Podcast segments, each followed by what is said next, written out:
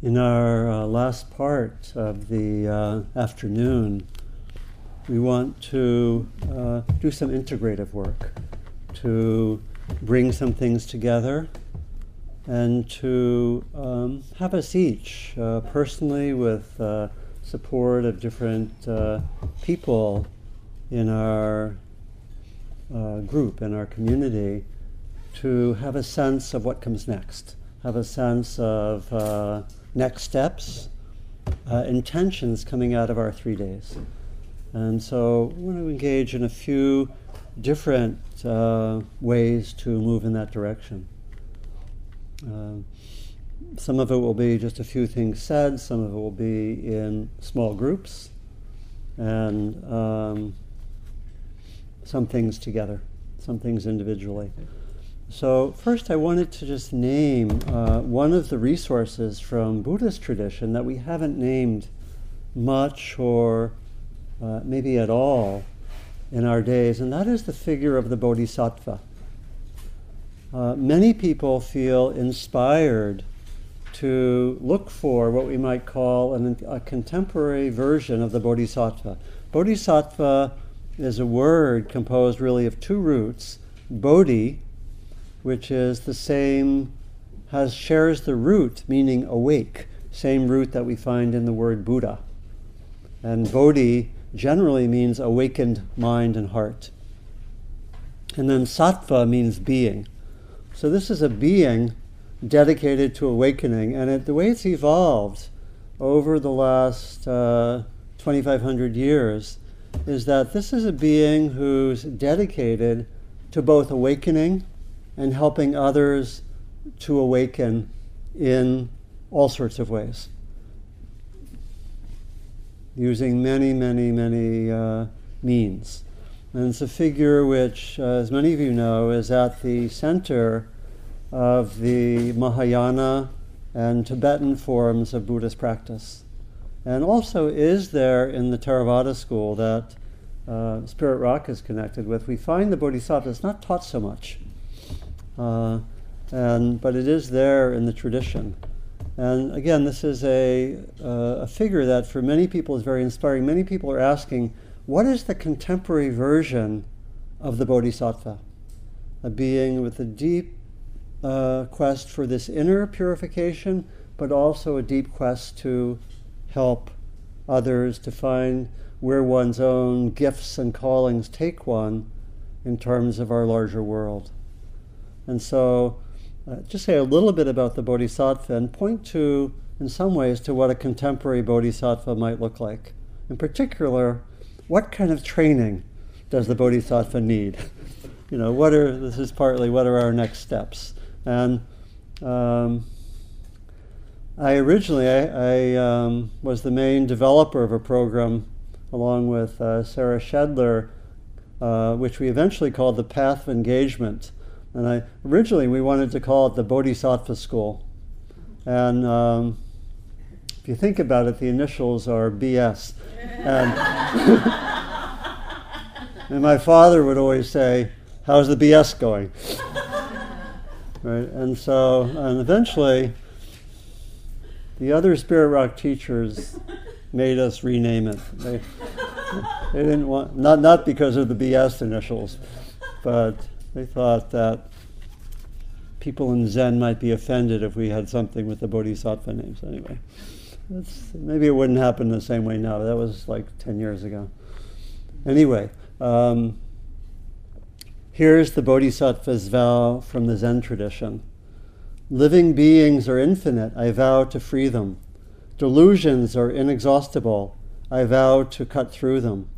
Dharma gates are boundless. I vow to enter them. The Buddha way is unsurpassable. I vow to realize it. And then uh, there's, a, there's a text, uh, some of you may know, called Guide to the Bodhisattva's Way of Life, written in the 8th century, the Dalai Lama's favorite book. He has it on his nightstand.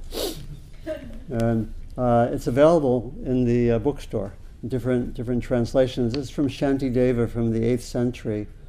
May I be a guard for those who are protectorless, a guide for those who journey on the road. May those who wish to go across the water be I a boat, a raft, or bridge. May I be an isle for those who yearn for landfall, a lamp for those who long for light, for those who need a resting place, a bed, for all those, uh, let's see, for all those who need help, may I be the helper. And it goes on like that. And so there's this uh, sort of deep calling to, I like to interpret it as both doing deep inner work and deep outer work, which I think is really, in many ways, the calling of our times, you know, with the kind of systemic issues that we have, particularly. That we need, and, and I think of the need to bring these together because, in a way, the, uh, the needs of our times demand, uh, demand people who are active, who have the inner capabilities and maybe the inner practices we've explored that are both capable of withstanding the long haul, you know, the long period, the having that 500 year plan, the long vision, and also uh, capable of having, I would say, the beloved community as the long term intention. And so uh, traditionally, the Bodhisattva trained in 10 qualities, you know, you know, trained in qualities like generosity and ethical uh, impeccability, integrity, trained in uh, mindfulness and equanimity and so forth. And in some of the Mahayana traditions, other qualities were added like skill and means, which could, could mean upaya, some of you know that, the, the capacity to be very skillful in a number of different venues. And I and many of my colleagues have sometimes thought, because my own focus has been on developing training programs that combine inner and outer work. And we've thought of, you know, what does the contemporary bodhisattva need? Well, there those kind of qualities in the way bridge inner and outer. We need you know, the various trainings in inner practices that we've explored here, that we've named here. We need um, we need a lot of relational abilities. One thing we just looked at a little bit when we looked at empathy practice was a whole set of skills to be very um, effective with speech communication, right? Interaction and so forth. We need, uh, you know, skills and ability across a wide range of areas, like um, you know, many areas that we sometimes label under diversity training. Really, ability to navigate the different territories of oppression and know how to work with that internally and in community and then in the larger society. You know, you need training in social analysis, right? To really see, and particularly, you know, how do you see the world, but see it through uh, dharma, I like to say dharma eyes, right? How do you see the world? You know, that's something still pretty undeveloped because we usually use, you know, kind of left wing analysis. Many of us do, right? But a lot of that is comes from a different framework, for example, than the one we're offering. How what would it look like to have that clear seeing? But with Dharma eyes, you know, and you know, some people are working on that. Some people are working to develop that. One of my colleagues with whom I taught a few retreats here, David Loy, has probably done that more than a lot of people. And, you know, his beautiful work. You know, he talks about uh, he talks about looking at institutions in terms of how they've either institutionalized greed, hatred, and delusion, or more awakened qualities. It's an interesting way to look at and do institutional analysis. So, you know, we would need to have that kind of uh, social say. We need we need all a lot of the capacities we've looked at here. You know, the different tools we've looked at, uh, tools of what community organizing, direct action, and so forth. And I think a key aspect here is we can have this training and we can even hear the range of tools. But I think it's very important to see, and we'll, we'll actually work with this experientially in a moment, to see where we each are called. Because we don't have to do everything, And there's, in fact, it's very important to see how we're called and where we're called. And I was just thinking of two pieces that for me help uh, make that point in a fairly uh, simple way. One is from uh, Howard Thurman. Many of you know Howard Thurman was a great African American mystic and activist. He taught at Howard for a long time. He later taught at Boston University. Heavily influenced King. Yeah. King would not have been who he was without Howard. Yeah. Well, because King actually did his graduate work at Boston University. And I don't think he studied with Thurman, to the best of my knowledge, but he may have. Do you know, do you know that? Not directly, but Thurman was also close friends with Dr. King's father. Yeah. So they were they had a relationship. Yeah, yeah. And so, and Howard Thurman moved out to the Bay Area, I think, in the 40s. So he that, he wouldn't have been with King when he, King was in graduate school in the early 50s, I think. And started the first integrated church Yeah. in the history of the country here in San Francisco. First explicitly interracial church in San Francisco, and um, towards the end, he died in 1980. Worth studying, and there there are people who actually have recordings of him, and I mean he's widely published, and but really worth exploring.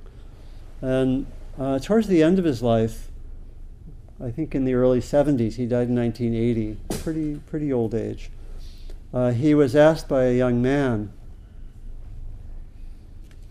um, "What should I do?" Not a very specific question. you know, people, okay, what should I do? He was like young man in his 20s, and he asked him, and you know, you might have thought that he would have answered, well, we really need a lot of people down at the church. We have these three projects, and maybe you'd like to be involved with one of these. He didn't say that.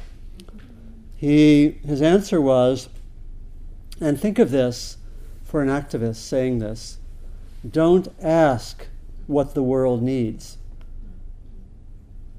but ask about what brings you alive, because what the world needs is people who have come alive. It's an interesting answer to this question, isn't it? Right?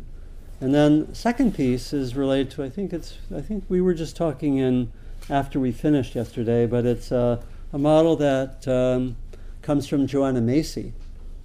Uh, she likes to think, and I think it, it complements the Howard Thurman uh, point, which is that she likes to th- look and teach her whole teaching. And if you haven't studied with her, she is 88. She is still going strong. Find ways to study with her. She's one of the gems. We didn't bring in her work this weekend. We might have. You know, I I've taught with her and been trained by her, and, and quite a jewel in our community. And she talks about the great turning to, I think I would say, a just, sustainable society. And she says there are three aspects to it. The first are holding actions to prevent further damage from occurring. And that's big. Right? And that's often the main province of activism. It's what uh, in Gandhi's model that was called, what was it called? The his, his, his threefold model. The personal transformation, constructive program, and satyagraha. Yeah, the satyagraha is the stopping of the negative things happening, the bad things happening. And then she says there is also the first, so the first is holding actions to prevent further damage. The second is transforming the institutions. So that would mean new ways of doing justice, like restorative justice, maybe, new ways of education, new ways of agriculture, you know, new ways of law, let's say, new ways of education, new ways of parenting, and so forth. And then the third way is transforming consciousness and shifting consciousness. And the key, and then she says, basically, uh, well, I guess what I've taken from that is see in terms of those three where you're most drawn, but see the connections. And so maybe, and, and, and I think it's important to keep some activity in all of them. Some of us are really called to be activists, sometimes full time activists or really major ones. Some of us are called to be, I think this describes me, to be selective activists. And a lot of my work is in training and teaching, right? And so it's very important to see the connections but to also see where you're drawn because all three are necessary for transformation. You don't have all three, major things are missing. Right? If you just have actions to prevent the negative from happening, but you don't have the, what Gandhi called the constructive program, things are missing, right? So we need people in all three. We don't need everyone to do all the time. I mean, maybe at some moments you do, everyone to just be out there, right? There are moments. Um, but we need all three of them for the transformation. So to see where am I drawn here, but to see the connection. Some people may be drawn to be a yoga teacher, right? You can transform the sense of the body, but then make the connections with the other, make the connections with how our notions of the body are socially conditioned. I don't hear a lot of yoga teachers talking like that, and some do, right? You know, uh, make the connections with the, you know, the need to transform the institutions, body, maybe even nutrition, all sorts of things, right? That's an example, right? Same thing with meditation. You know, you can really connect meditation, which is a transformation of consciousness and action behavior. Can really make the connections between all three. I think that's what we're doing this weekend, right? And so that's, to me, the, those are helpful pointers. So it means we don't all have to do everything. And we can actually call, see where our calling is, but make the connections. So when I've sometimes worked with groups of activists, they hear that, it's a relief, right?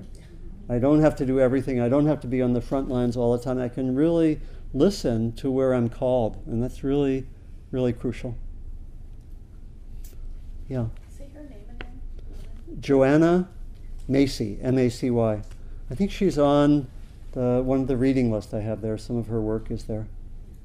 Um, I, I just uh, just a thought about the bodhisattva Yeah. thing.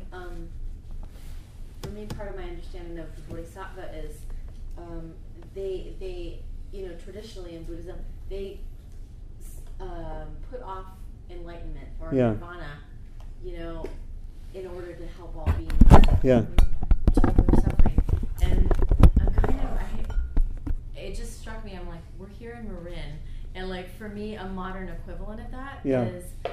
um, uh, it's easy to like if you live in Marin, you know, it's its own little paradise, Yeah. and you can kind of like make your life very comfortable Yeah. and and the bodhisattva way the mo- modern bodhisattva way is like use whatever power and privilege you have and resources you have and do the work Yeah. like, where it's needed to remove suffering Yeah. you know not don't just stay in your little paradise Yeah. um, and so Yeah.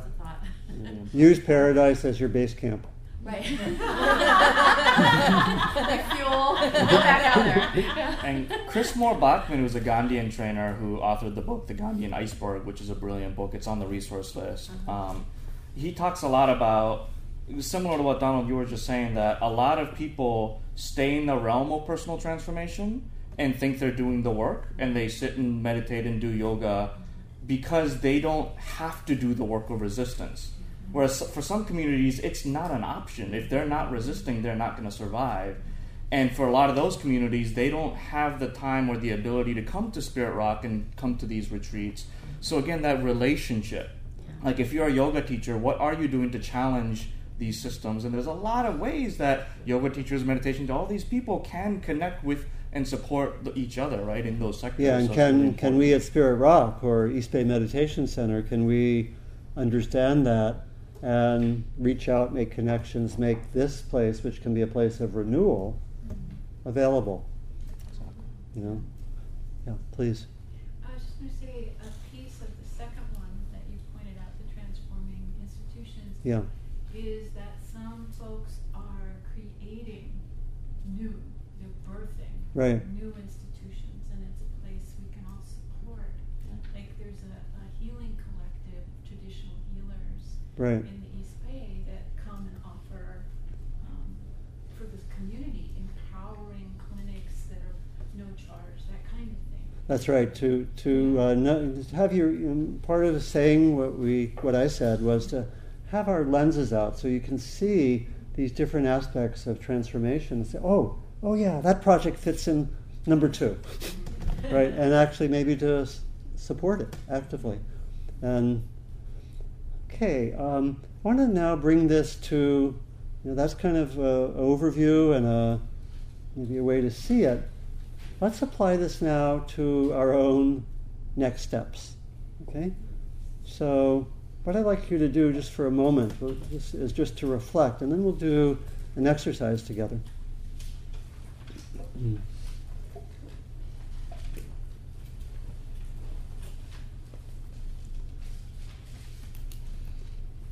Just reflect now, or reflect, I should say, on your intentions and next steps as you come out of our weekend. For some of us, it may be, if, we, if we're maybe primarily activists, it may be to say, I'm going to really develop more of an inner dimension and have a regular practice. If we've been more on the side of doing more inner practices, it might be I'm going to really find a way that draws me of connecting with the community or alternative institutions or some kind of project. So see what your intentions are and what your next steps are coming out of our weekend. Just reflect on that for a minute or two or three.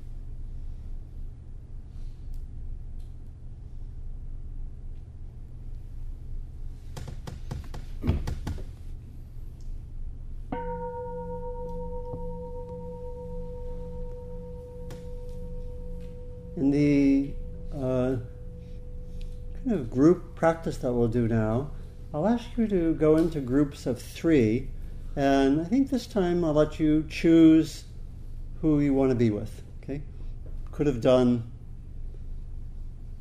one through eight, but but I will just let you. I'll let you choose where you want to go with which people. And uh, so we'll have groups of three. I think that works out. We have uh, eight groups of three. And what we'll do is we'll take about um, 15 minutes. And I'd like to have uh, one person at a time have five minutes. And in your five minutes, and I'll time you, in your five minutes, talk about what your next steps are and your intentions coming out. And you can use the five minutes as you wish. One way to use it, which, I'll suge- which I do suggest, is that maybe you take about three minutes to talk about your next steps, what your sense of things is, and then you have about two minutes to take questions from other people where you can maybe ask something and see what the other's ideas are. In other words, we have a high powered consulting group here with great expertise who will not even give you a bill. okay. Okay. So, again, you can use the time as you wish. You might want to even do it half and half. Maybe I'll ring the bell halfway through just to let you know it's there. And then you, if you want, if you want to just re- if you work better by reflecting on your own for the entire five minutes, do it that way. If you want to do half and half and get some feedback from people, you can do it that way. Okay. Um, any questions about uh, the process? So it's seven minutes per person. Five basically? five minutes per Oh, person. five minutes. Five Yeah, minutes. I didn't understand the half and half. Well, the half might be for you to talk. Here, you know, I'm dr- being drawn in these ways and, and talk about your intentions and your next steps. Could Half be of your five minutes. what? Half of your Could five be minutes. could be half of it. Could be a little bit more. I'll ring the bell halfway through, and you can just do as you see fit. And then you might say, you know, uh, anyone have any thoughts, any suggestions? You can do. It's really up to you. Does that that clarify? Yeah. Okay. Okay. Let's see what our time is. Uh, okay. Yeah, I think that will, will work well. Okay, so form the groups, and I'll, uh, when I see that everyone's in a group, I'll ring the bell to start and then do the timing from there.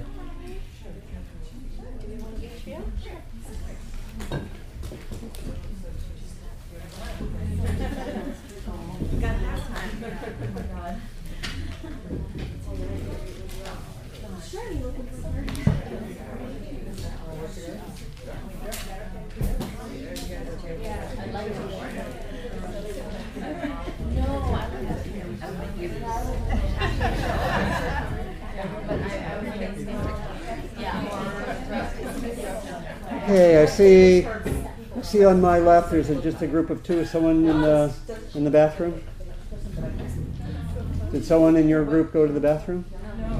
Okay, so I, maybe I counted wrong. There's 25 total today. Uh, but one person left. Oh, right. Oh, yeah. Thank Huh? you. That, that was 24 included, but I think I just counted 24. Yeah. Yeah, I think someone used the bathroom, other than Kazu. Uh, okay, well, uh, why don't you start? Maybe someone will join you, okay, and just decide who'll go first and so forth. So I'll time us, and I'll. I'll does that sound good to ring the bell at two and a half minutes? And then you can just use the time as you wish, okay? So, okay, so let's start. Okay.